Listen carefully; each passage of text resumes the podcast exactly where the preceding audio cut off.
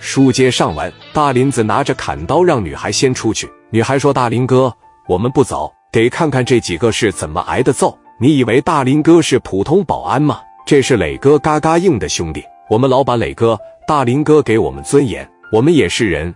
大林哥削他。”史殿林说：“行了，快出去。”没有一个女孩出去，都站在门口看。史殿林把门关上了。刘朝刚说：“整几个保安干啥？知道我是谁吗？”真不知道黄总是干什么的？你怎么敢动？朝着大林又来个嘴巴子。黄总一看，行了，别打他们，教育教育就行。没混过两天社会，他们又给了史殿林个嘴巴子。史殿林问道：“打没打完？”刘朝刚说：“怎么，你还想挨揍啊？”史殿林眼神一上来，刘朝刚看出来，他应该不是普通看场子的。刚问啥意思，大林把刀往左手一换，小电炮一转。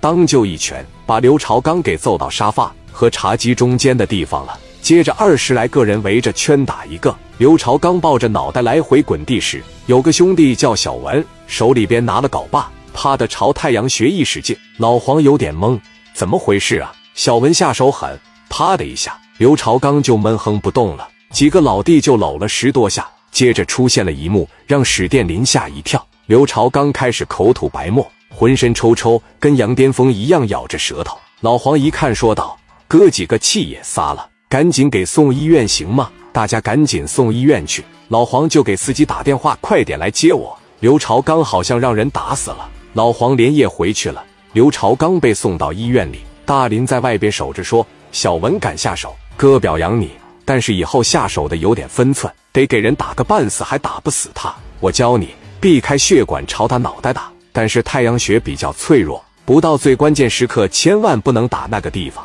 小文说：“知道了，哥，看医生怎么说吧。”兄弟们觉得应该是个重度脑震荡，没啥大事。但是医生把人一推出来，口眼歪斜，医生说成脑瘫了，现在大脑没意识了，一根重要血管压迫神经了。小文说：“没死就行。”史殿林寻思：这可他妈坏了，能陪莱西市总公司喝酒的不是一般炮。给聂磊打电话，哥。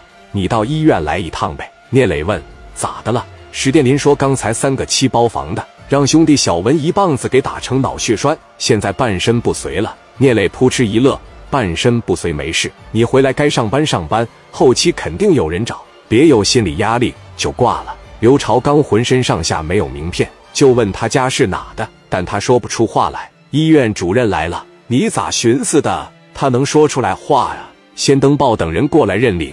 老黄回去后就打给刘朝龙，这小子满身双龙戏珠的纹身。刘朝龙说：“怎么了，哥？这么着急？二刚呢？你可别提了，二刚出事了。他能出啥事？还能丢了？”老黄讲了一遍事情经过。刘朝龙问：“你在哪呢？”“我在市局呢。”给我吓得要揍我，我赶紧就跑回来了。你等我一会过去找你，你得领着我去找我弟。电话挂了，眼神就变了。